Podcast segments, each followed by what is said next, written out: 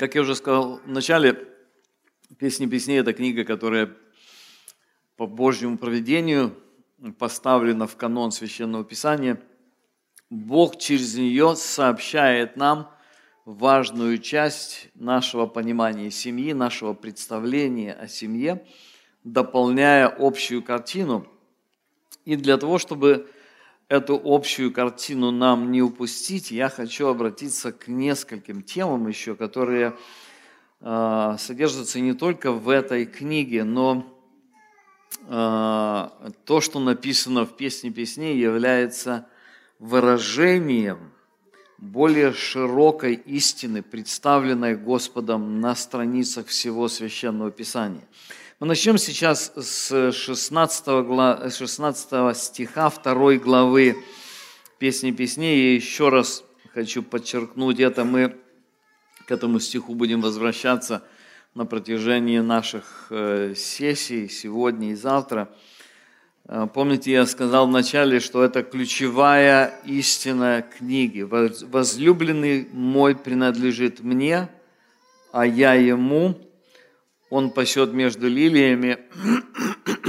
И как вы помните, мы уже говорили, сад, цветник, все, что с этим связано, это их взаимоотношения, это их эмоциональные, их сексуальные взаимоотношения. Вот.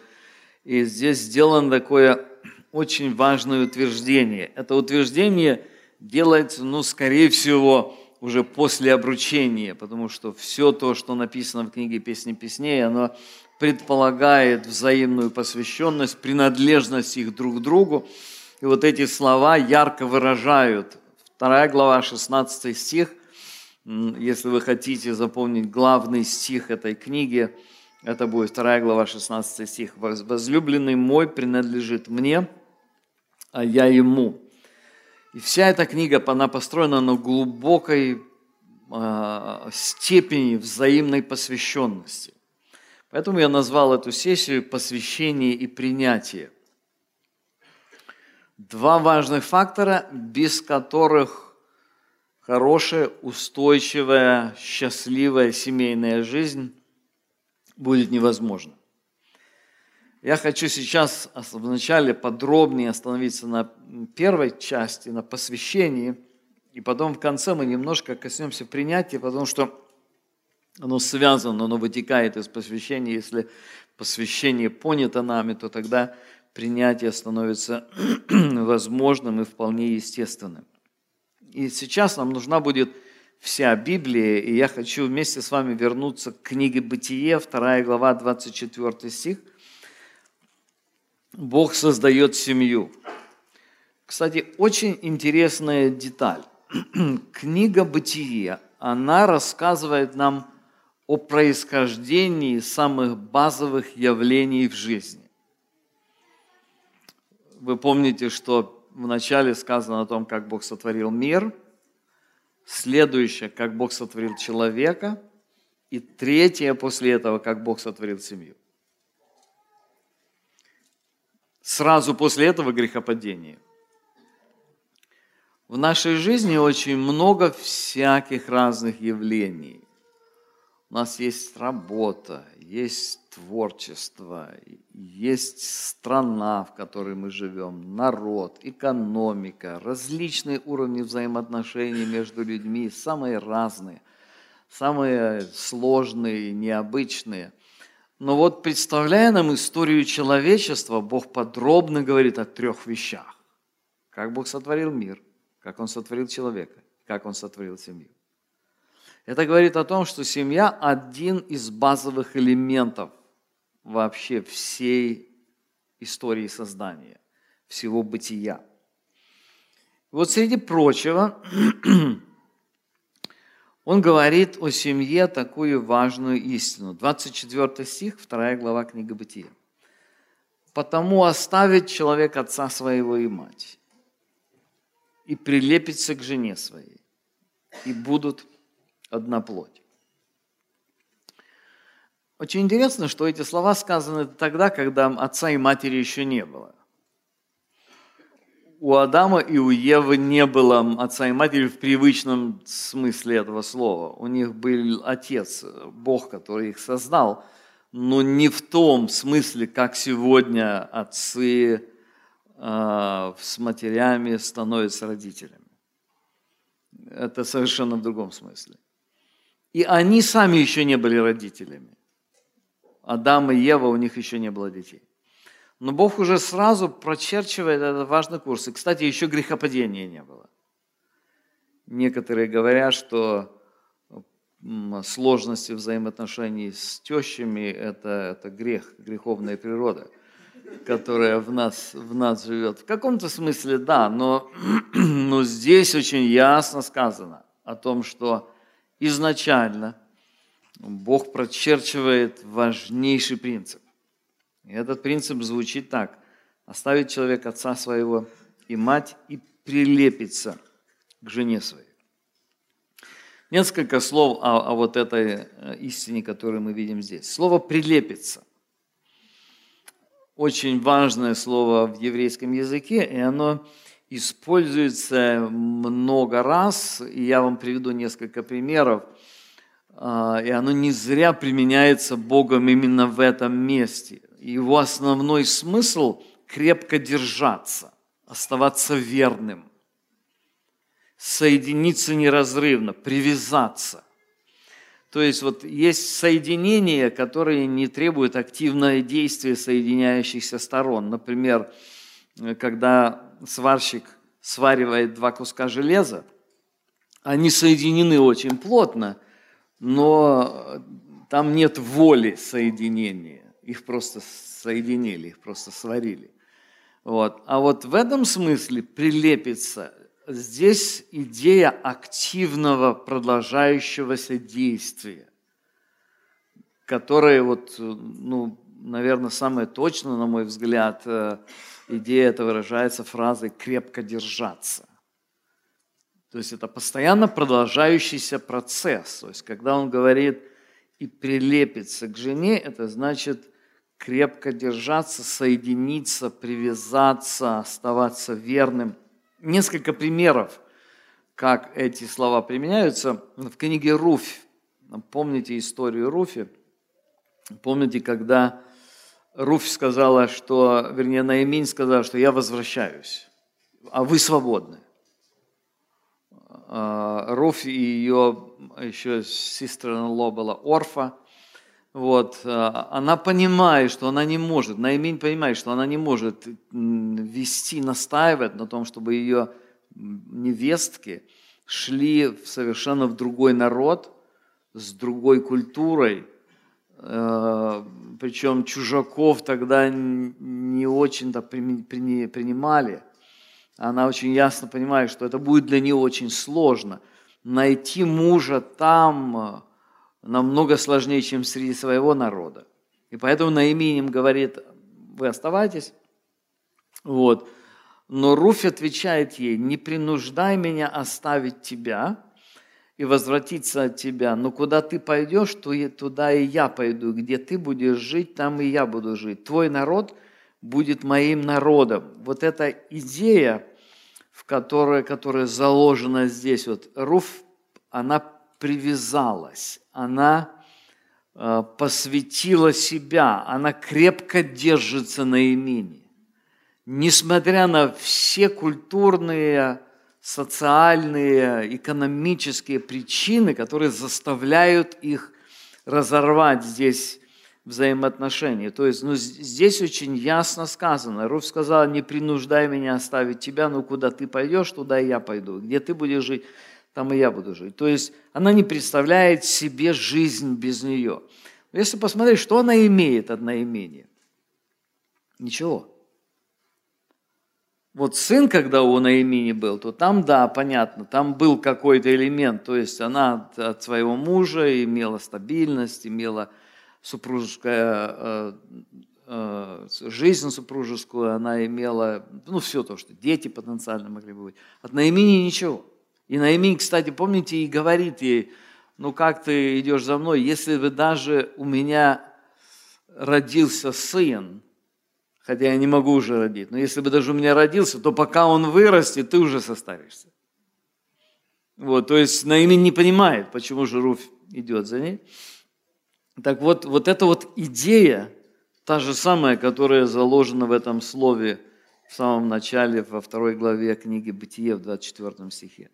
Кроме того, этим словом описывается полная посвященность народа израильского Богу. Во второзаконии в нескольких местах там, там написано следующее. Господа Богу, это 10 глава второзакония, 20 э, стих. «Господа Бога твоего бойся, Ему одному служи и к Нему прилепись». Вот русское слово «прилепись» – это то же самое слово «крепко Его держись». И Ему одному служи, Его именем клянись. Второзаконие 4 глава, 4 стих, помните, там он говорит о тех, кто умер в пустыне, о первом поколении народа израильского, и он обращается ко второму поколению и говорит им следующее. «А вы, прилепившиеся к Богу вашему, живы до ныне». Вот это то же самое, это крепко держащиеся, это те, кто крепко держится. То есть посвящение – это очень серьезный элемент, связывающий личности между собой. Вот когда э, эта невеста говорит в книге «Песни песней», «Возлюбленный мой принадлежит мне, а я ему», это что-то намного большее, чем эмоциональная совместимость двух человек на данном этапе. Вот чаще всего, когда люди говорят о верности, о любви, о семейной жизни, они имеют в виду вот эту эмоциональную совместимость, что людям двоим хорошо на каком-то этапе. А потом, как мы читали в «Песне песней», начинается этап, когда им не очень хорошо. Когда между ними возникает напряжение.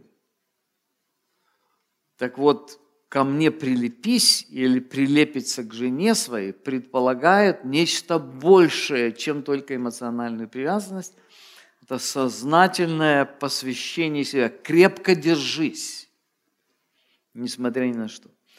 Несколько деталей, связанных с пониманием вот этого явления. Значит, первое, говоря о посвящении, первое, что мы видим, что необходимо в посвящении, посвящение предполагает отречение от себя. Отречение от доминирования своих интересов. Речь не идет о том, что у нас просто нет больше интересов. Нет, они у нас есть, они у нас будут, они неистребимо с нами. Пока человек жив, он будет желать. Когда написано о сотворении человека, то там Бог использует очень интересное слово. Э, там написано так, и стал человек душой живою. В действительности это два одинаковых слова. Вот, э, вот это слово душа, нефеш, она предполагает, а его можно как перевести как жизнь и перевести как желание. И стал человек желанием живым, живым желанием. Человек состоит из его или ее желаний. Когда человек перестает желать, он умирает интересная вещь, что когда люди находятся в глубокой депрессии, близкие к суициду, это люди, которые уже ничего не хотят, их нич, ничто не радует совершенно, им ничего не интересно. Они где-то в своем собственном мире, и, они, и этот мир насколько им тяжел, что они хотят просто вырваться из него, они думают, что так им будет, так они найдут решение своей проблемы. То есть, когда мы говорим о любом человеке, он будет желать он всегда продолжает желать. То есть, когда говорится об отречении себя, речь не идет о том, что человек перестанет желать, он все равно будет желать.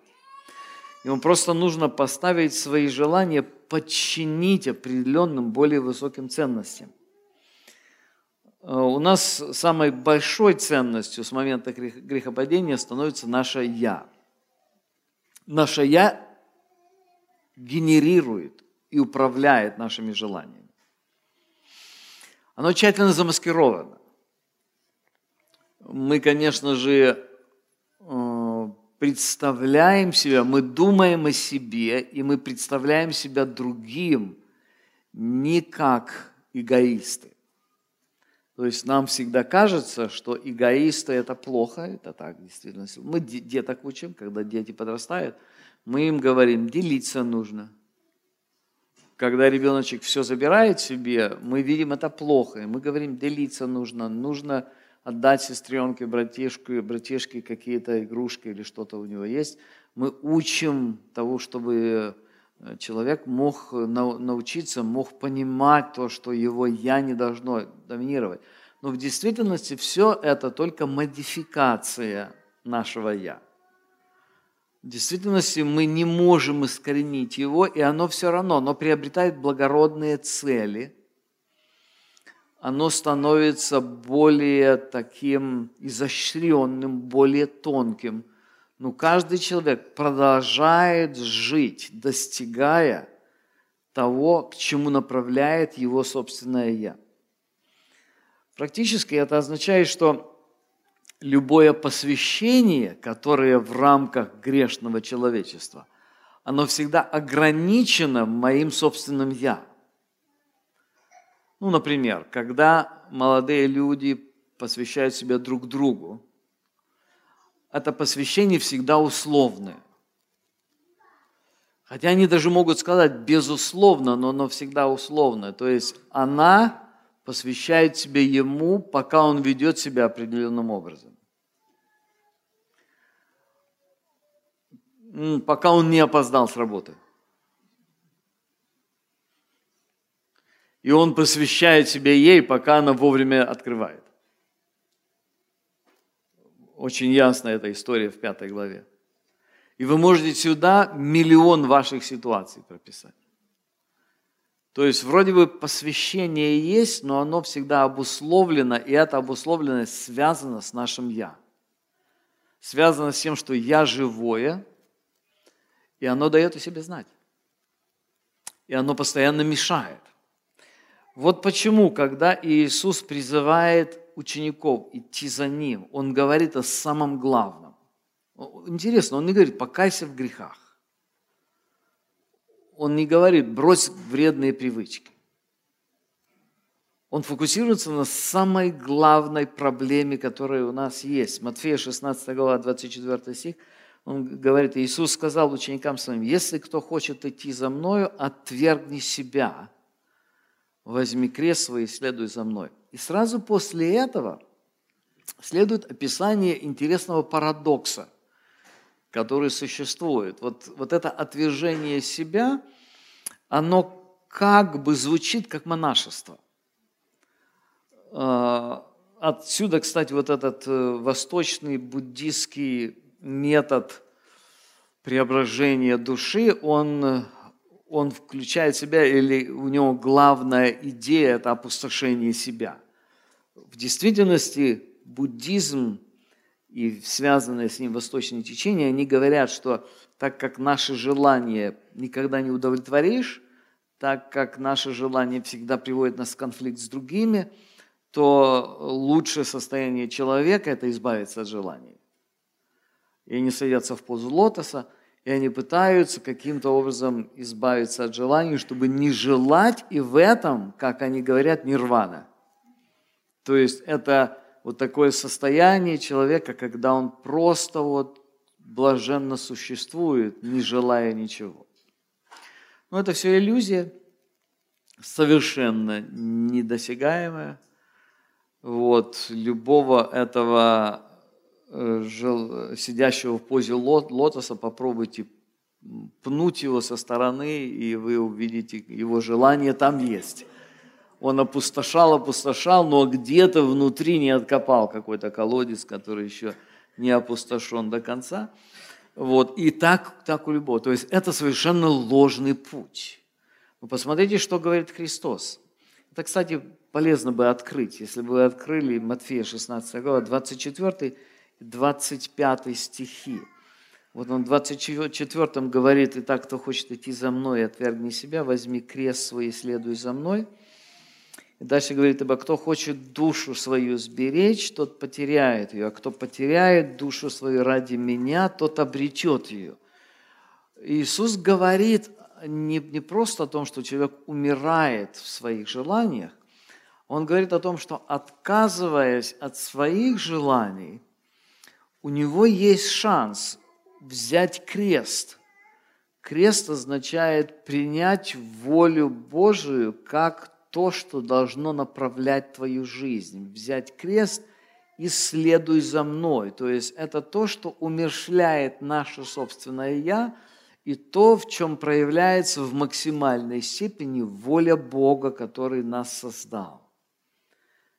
И он говорит, вот, вот в чем, вот откуда начинается следование за Христом. И после этого написано, он объясняет, он говорит, ибо кто хочет душу свою беречь, опять-таки слово душа, сайке, душа сайке по-гречески, вот, а она переводится не только как душа, но и как жизнь, как смысл жизни, как блаженство в жизни. То есть здесь можно заменить это таким словом, кто хочет свою жизнь, свое счастье, свое блаженство сберечь, тот его потеряет. То есть тогда, когда ты движим удовлетворением своих желаний, и все мы движимы именно этим. Мы движимы, движимы тем, что мы, мы понимаем, что мне нужен муж – потому что с ним хорошо. И дальше перечисляете вы, что должен муж делать, чтобы было хорошо.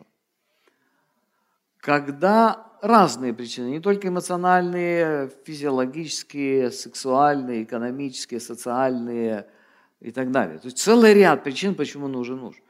Вот. Но потом, когда реально сталкивается, и вот из этого списка муж не во всем совпадает с тем, что нужно – и, и здесь возникает диссонанс, возникает проблема. То есть или, или жена точно так же, или церковь точно так же. Вот люди подходят ко всему, исходя из, этих, из этой парадигмы. А Христос говорит, «Э, откажись от того, чтобы твое «я» диктовало направление и развитие твоей жизни. Кто хочет идти за мной, отвергни себя – Наше собственное «я» – самый большой враг нашего христианства.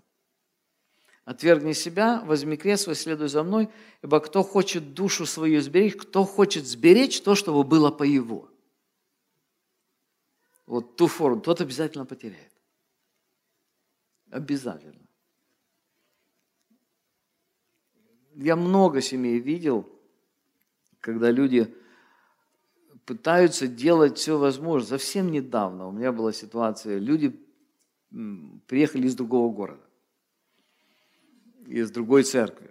Приехали э, много, я, я вообще э, очень занятый человек и не, не консультирую людей, которые не из нашей церкви, и даже из нашей церкви у нас есть целый ряд других пасторов, которые этим занимаются. Вот. А, ну а здесь они были настолько настойчивыми, просто уже всех наших секретарей достали до, до ручки, что им нужно вот обязательно, ну в конце концов я уже решил пожалеть секретарей, вот, встретился с ними, и вот они представляют себе такой тип людей, вот у нее есть все расписано, как правильно. Ну посмотри, это же правильно, а он что? Это же правильно, а он что? Это же правильно, а он что? То есть все правильно, и она хочет хорошего. Она добивается то, что правильно. Ну, добивается своими методами. И вот именно об этом сказано. Кто хочет счастье свое сберечь, тот его потеряет. В результате этих попыток они стали чрезвычайно несчастными людьми, что они приехали на разных машинах. То есть они не могут быть вместе, хотя, хотя все, что они хотят, это все правильно, все расписано. Но посмотрите, а кто потеряет душу свою ради меня, тот обретет ее. Сегодня, когда мы говорим о кризисе семьи, то мы, мы переживаем вот этот, э, этот кризис, честно связан с кризисом посвященности.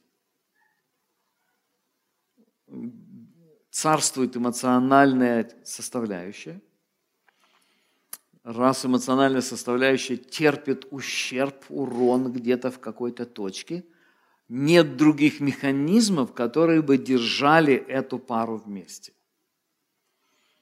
И они пытаются убеждать всех. Вот почему в церквях сегодня все больше разводов. Потому что они приходят к служителям и говорят, ну посмотри, разве можно так жить? Так жить просто невозможно. И вы хотите убедить нас, чтобы мы могли страдать и причинять страдания друг другу? Нету, нету жизни, жизни нету, невозможно это делать. Опять-таки, причина, почему люди так говорят, заключается в том, что элемент посвящения с самого начала не был воспитан, он не вырос там. Вот когда невеста говорит, песня песней, возлюбленный мой принадлежит мне. Вот если принадлежит, то принадлежит, такой, какой есть. Какой бы ни был, но мой. И это точно, что несовершенный, потому что грешный, потому что мы живем на грешной земле, но мой, возлюбленный мой, принадлежит мне. Так первое, значит, посвящение предполагает отречение от своего «я» как движущей силы. И тогда, как движущей силы желаний, и тогда наши желания станут яркими. И тогда они станут удовлетворяемыми. Потому что пока они движимы нашим «я», они, их невозможно удовлетворить. Второе. Посвящение предполагает жизнь интересами друг друга, другого. В этом основной смысл посвящения. Если мы вернемся назад к Руфи, как мы уже говорили в самом начале, что книга Руфи, она стоят в, в, еврейском, в еврейской Библии непосредственно перед песней песней, и она является иллюстрацией 31 главы э, книги притчи, то вот там э, очень ярко э, Руфь отказывается от своих интересов. В первой главе Руфь, с 14 стиха, мы читаем следующее. Они подняли вопль и стали плакать, и Орфа простилась со свекровью своей, а Руфь осталась с ней. Наиминь сказала Руфе, вот невестка твоя возвратилась к народу твоему, своему и к своим богам, возвратись и ты вслед за невесткой твоей. Но Руф сказала, не принуждай меня оставить тебя и возвратиться к ней. Но куда ты пойдешь, туда и я пойду. И где ты будешь жить, там и я буду жить. Народ твой будет моим народом, и твой Бог будет моим Богом. Вот заметьте, сколько раз здесь подчеркивается, что у тебя будет преимущество. Она не говорит, я пойду за тобою, но со своими богами.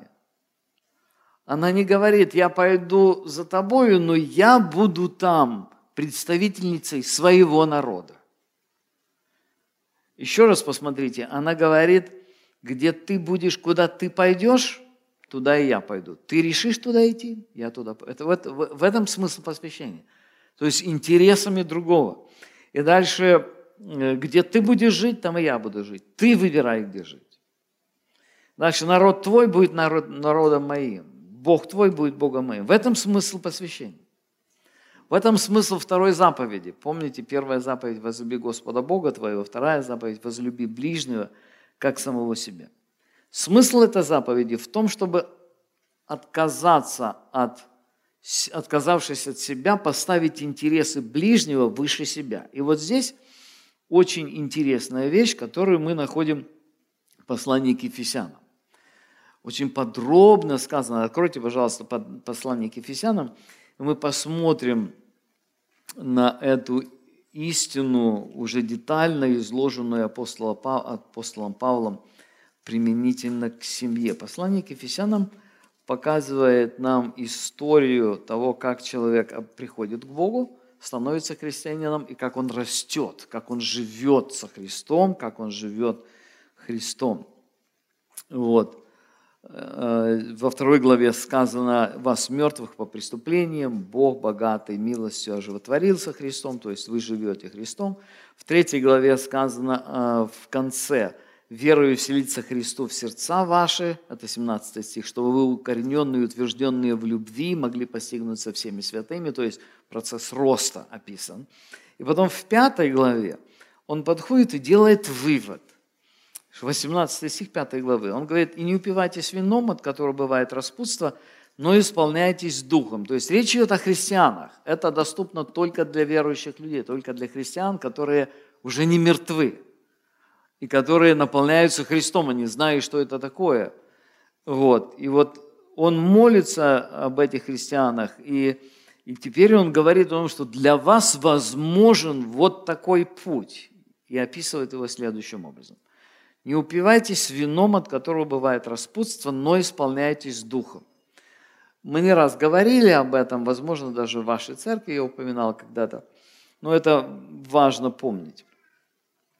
Значит, алкоголь, когда он попадает в организм, он усваивается через стенки желудка и попадает через кровь в каждую клетку организма или в каждый орган организма.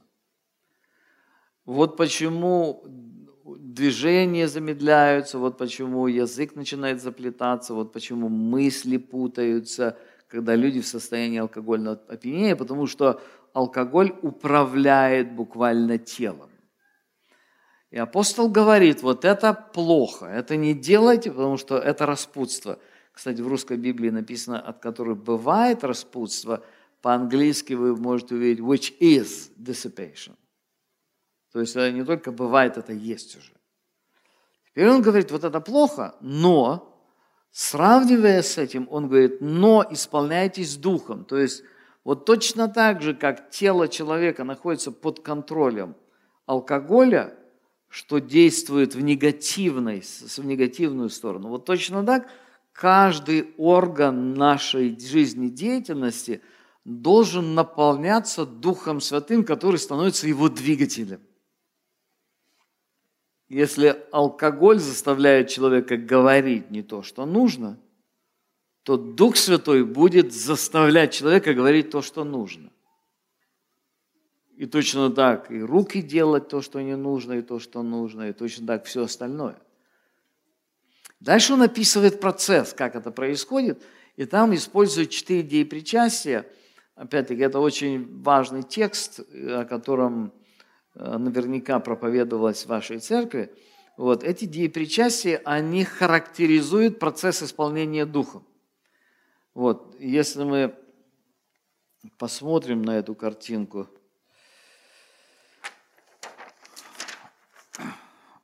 он говорит,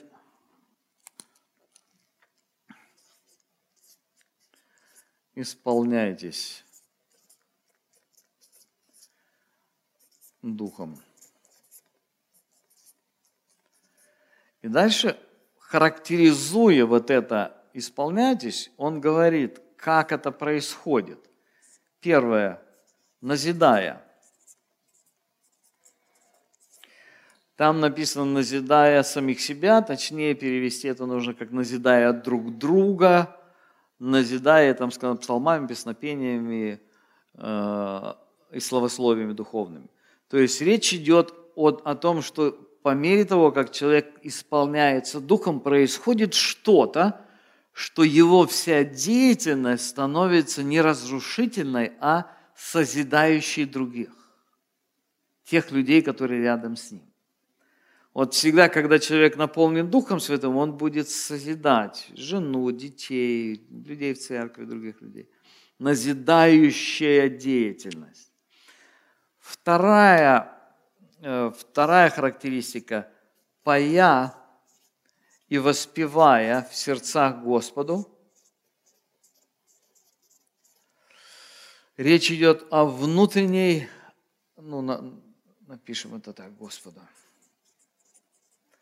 Речь идет о внутренней радости, которая, которая в сердце человека возникает по единственной причине, потому что есть Господь. Нам сейчас очень много людей пишут и спрашивают, как можно радоваться. Я буквально в среду записывал очередной этот э, ответ на, на вопрос, прислали люди из, из Украины. Как можно радоваться, когда война? Написано, всегда радуйтесь. А как радоваться, когда война? Когда вокруг все такое Э, devastation, просто ужас, что творится. Так вот, радоваться вообще в любом месте, и когда война, и вот сегодня на ретрите, вот здесь, можно только в одном случае по-настоящему, если мы радуемся Господе. Вот радость, которой призывает нас Священное Писание. Радуйтесь в Господе написано. Радуюсь о Господе много раз. То есть речь идет о том, что человек, христианин, под воздействием Духа Святого, он осознает, что кто такой Господь, что Он для меня сделал, Он меня создал, Он меня искупил, Он держит меня в своих руках, я в Нем безопасен, я в Нем свободен от вины, я свободен от осуждения, в Нем гарантируется мое будущее, в Нем моя слава, в Нем мой успех моей жизни. И вот как, по мере того, как человек исполняется Духом Святым, он, он будет, вот это должно происходить. Вот это и дает радость даже тогда, когда у нас горе вокруг. Смотрите, эти слова были написаны в те времена, когда горя было много, не меньше, чем сегодня в Украине. Это мы здесь разбалованные на, на Западе, где у нас всякие формы благ, комфорта, развлечений, и мы потихонечку разучились радоваться радостью об Иисусе Христе. Это естественно. Вот смотрите, вы помните номер телефона своих родных и, близких? А зачем, если он есть здесь у меня favorites? Я, я, я это очень хорошо на себе наблюдаю. Я помнил десятки, может, сотни телефонов. До того, пока не был изобретен смартфон. Что я не могу помнить их? Я могу. Мы можем помнить. Просто мне не надо. Почему не надо? Потому что есть эта штука. Ты просто нажал, зачем память забивать? Взял, нажал, и все. Вот точно так с радостью. Вот точно так с радостью, потому что мы радуемся о вот этой всякой чепухе, так что мы просто... Она у нас есть где-то там, эта радость о Господе но она нереальна.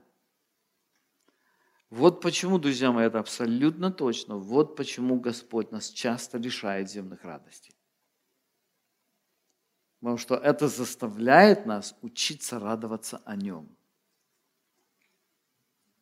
Это точно. Он любит нас, Он не хочет причинять нам боль. Но это только вступление, это промежуточное такое явление – Следующая очень важная деталь – это благодаря всегда и за все. Здесь очень важно всегда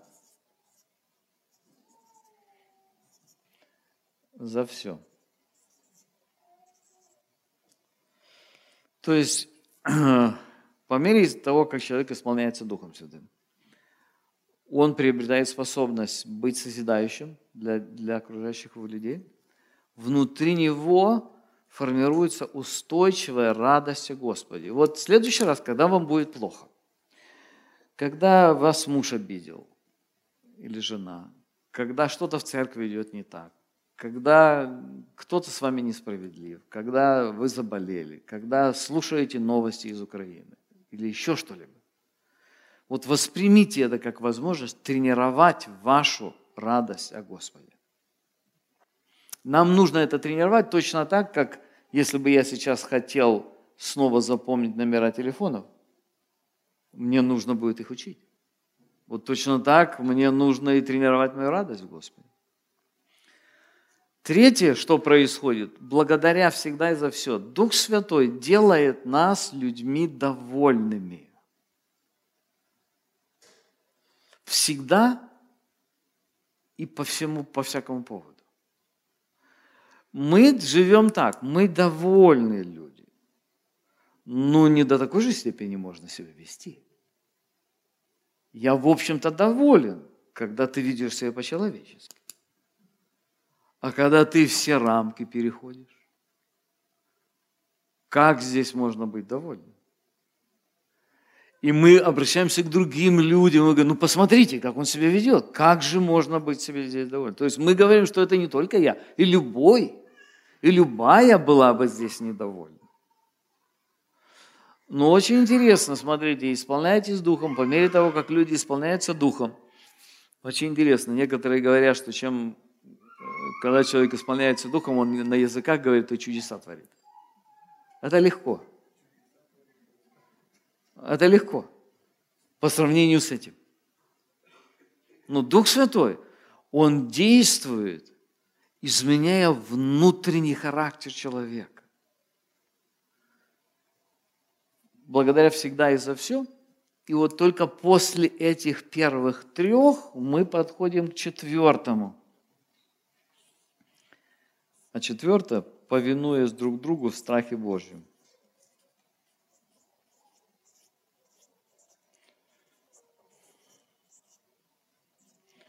повинуясь друг другу. Вот это цель. Это цель, к которой идут вот эти все три.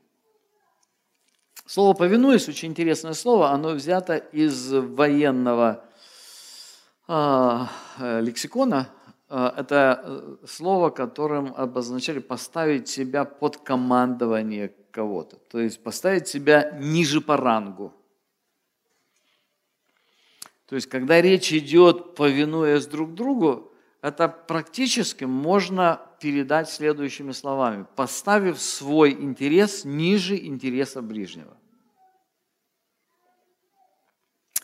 Вот если ты возьмешь и просто так вот этот, эту истину преподашь, ну, когда это э, влюбленные или молодожены, они вот только или готовятся к свадьбе, или только поженились, то это будет казаться, о, конечно, с удовольствием. Да мы только этим и живем. Ну так, оно и есть. И они искренне это будут говорить. Мы только этим и живем.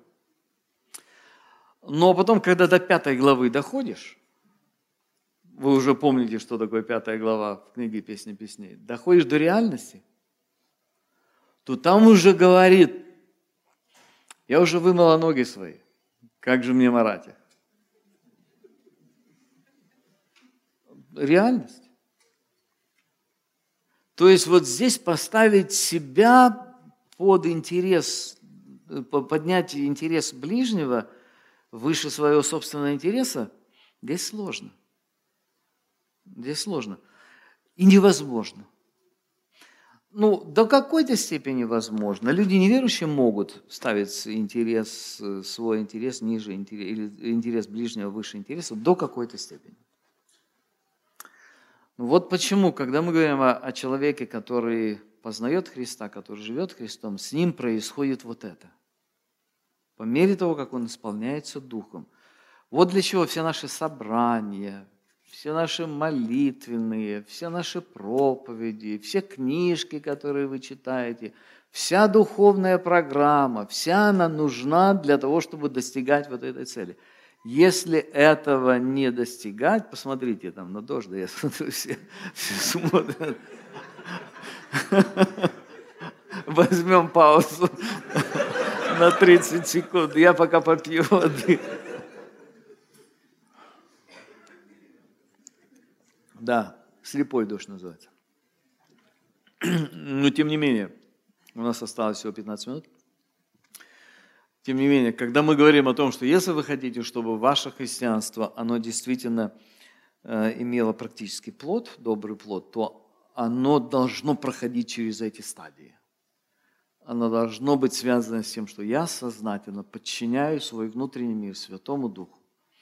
И вот тогда Святой Дух, Он побуждает меня к тому, что я, начина... я приобретаю способность быть созидательным, я приобретаю способность радоваться по-настоящему, вот это, это очень важная деталь. Почему? Потому что мы ставим свою радость в зависимость от человека или от обстоятельств вокруг. Вот если он сегодня радостный, с цветами и вовремя, то я радуюсь. А если что-то из этих составляющих отсутствует, то как я могу радоваться? Я не могу радоваться. И дальше, благодаря всегда и за все, если сегодня все хорошо получается, я благодарен. А если что-то не, не укладывается, если вовремя не открыло, развернулся и пошел. Так что ищи теперь ветра в поле. Очень важная составляющая, кас, важная составляющая, касающаяся конкретно семьи. Повинуясь друг другу. У вас открыто Ефесянам, 5 глава, да, я думаю, что вы там.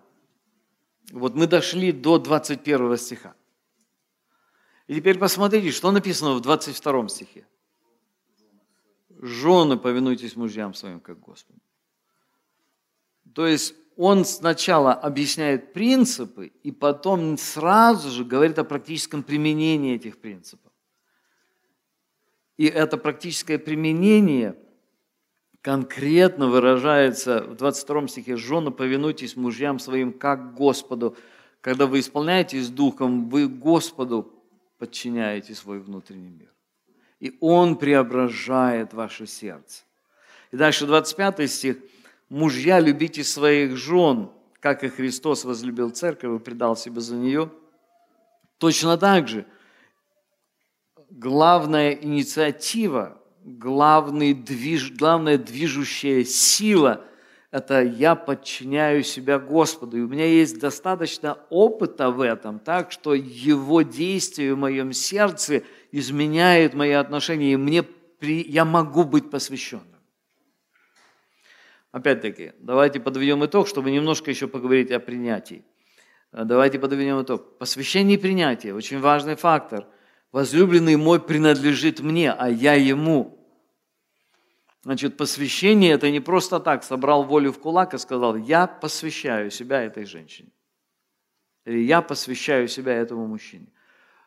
Это благородно, и многие так делают, когда вступают в брак, но это невозможно – без Иисуса Христа. И когда мы говорим для того, чтобы Христос в этом помог, то речь не идет о том, что просто какой-то служитель поддержал над вами руки и молитву вознес к небесам. Библия ясно говорит, как это практически выражается или как это практически возможно. Есть механизм, из чего это складывается, и этот механизм вот в послании к Ефесянам очень ярко нам представлен – вот, то есть посвящить, для того, чтобы мы были посвящены другому, нам нужно научиться не зависеть от, от другого, как от источника радости и от источника, за который мы благодарны. А это возможно только тогда, когда Господь станет источником нашей радости. Дух Святой наполняет нас, и мы можем быть благодарны Ему всегда и за все. Опять-таки, Библия чрезвычайно удивительно точная книга она точнее, чем rocket science. Точнее, в ней все очень точно расписано. Так что мы просто бери и живи, бери и практически применяй это. И вот здесь говорится об этом процессе, и вот тогда станет возможным посвящение. Несколько слов по поводу принятия. Э, давайте вернемся еще раз в «Песне песней» и посмотрим на некоторые элементы, которые мы находим там. Значит, посмотрите – мы уже говорили о том, что в этой книге описаны, хотя эта книга светлая, она, она фокусируется на добрых качествах друг друга, но там, даже там, упоминается о том, что они несовершенны.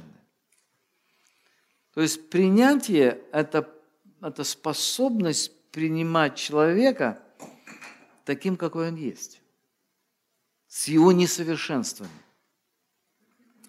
принимать без предварительных условий.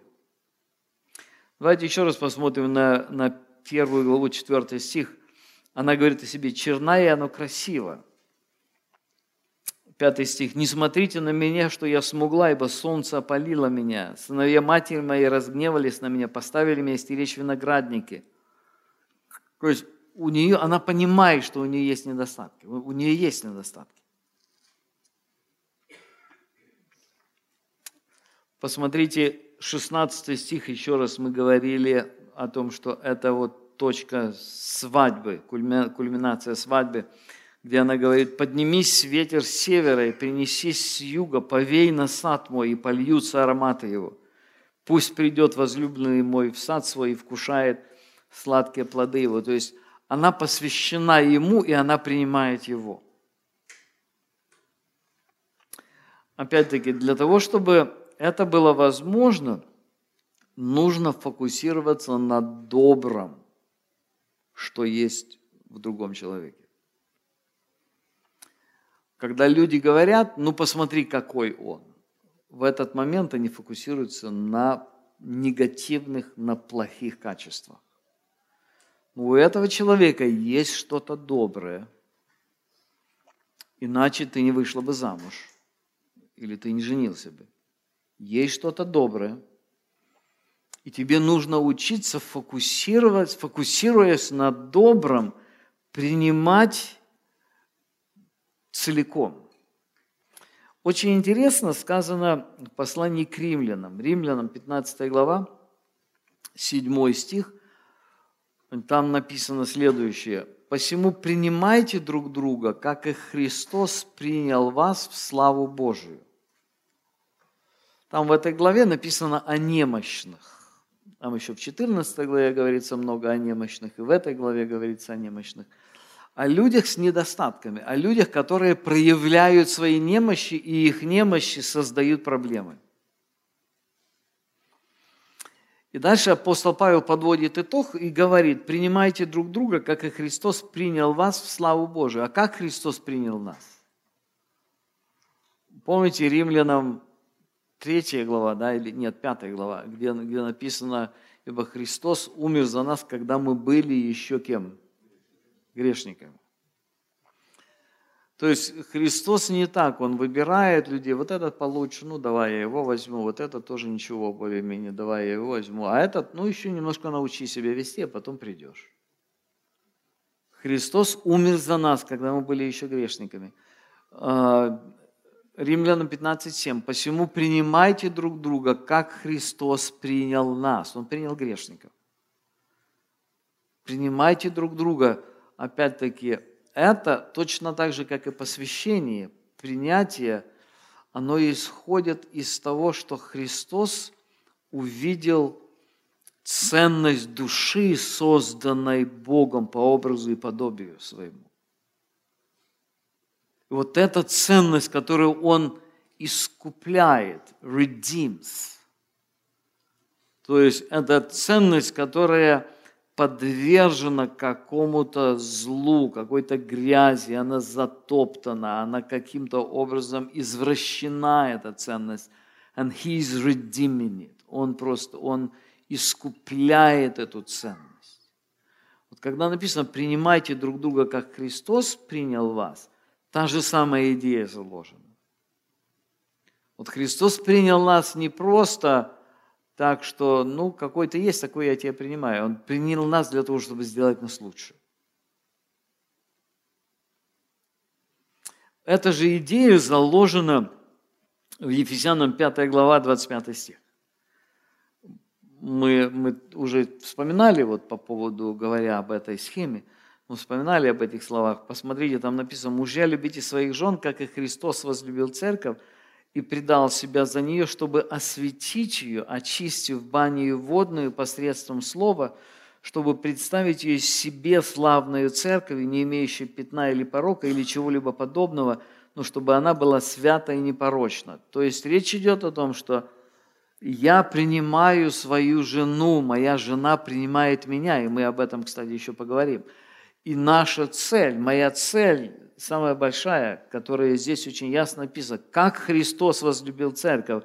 И моя цель заключается в том, чтобы помочь Божьему процессу освящения, чтобы осветить ее, очистив посредством Слова. То есть Слово действует, изменяет внутренний мир, чтобы представить ее себе славную церковью – чем больше этот процесс продолжается, тем более славной, тем более сияющей славой становится душа человека.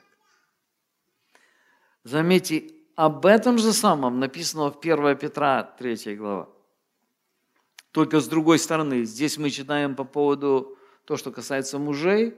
И теперь посмотрите 1 Петра 3 глава. Это же самое говорится о женщинах по отношению к мужьям. Также и вы, жен, жены, повинуйтесь своим мужьям, чтобы те из них, которые не покоряются слову, житием жен своих без слова приобретаемы были, когда увидят ваше чистое богобоятельное житие. Слово «повинуйтесь» – то же самое слово, которое здесь, повинуясь друг другу. Поставьте его интересы выше своих. То есть здесь, здесь речь идет о сознательном, о, о жизни, когда ты принимаешь человека с несовершенствами для того, чтобы помочь ему стать лучше. И здесь именно так написано. Без слова приобретаемы были, когда увидят ваше чистое и богобоязненное житие. Третий стих, да будет украшением вашим не внешнее э, плетение волос, не золотые уборы или нарядность в одежде, но сокровенный сердце человек в нетленной красоте, кроткого и молчаливого духа. Вот что значит слава возлюбленный э, принадлежит мне, а я ему. То есть это взаимное посвящение и принятие, которое позволяет вот двум несовершенным людям, имея действие Духа Святого в их сердце, достигать Божьей работы, когда я, я становлюсь Божьим инструментом для изменения ее сердца, она становится Божьим инструментом для изменения моего сердца, моей жизни. Там, где я еще не покоряюсь истине. Это самое большое, что вы можете сделать друг для друга. И, и, и больше того, это самое лучшее, что вы можете сделать друг для друга, для своей семьи, для самого себя. Мы на этом закончим эту сессию. Давайте мы встанем, помолимся. Господи, благодарим Тебя за то, что Ты даешь нам эту благодать, что сегодня мы можем быть здесь вместе, в таком прекрасном месте, что мы можем открывать Твое Слово, мы можем говорить о Твоей истине, мы можем познавать Тебя – мы можем учиться у Тебя сегодня. И мы говорим, благодарим, Господи, Тебя за то, что Ты сегодня учишь нас жизни, которая инспирируется Тобой, жизни, которая движима Тобой. Благослови, Господи, каждого из нас. Я прошу Тебя за каждую пару, которая присутствует здесь. Ты видишь каждую душу. Ты видишь, Господи, как мы нуждаемся в Твоем действии. Мы нуждаемся в том, чтобы Дух Твой Святой – он продолжал исполнять нас собою. Чтобы наш внутренний мир, он покорялся Тебе все больше и больше, чтобы мы учились радоваться о Тебе, чтобы мы учились жить Тобой, чтобы мы учились быть движимыми Тобой, Господи, для того, чтобы мы приобретали способность быть благодарными за все и ставить интересы друг друга выше себя. Благослови нас, Господи, во имя Иисуса Христа. Аминь.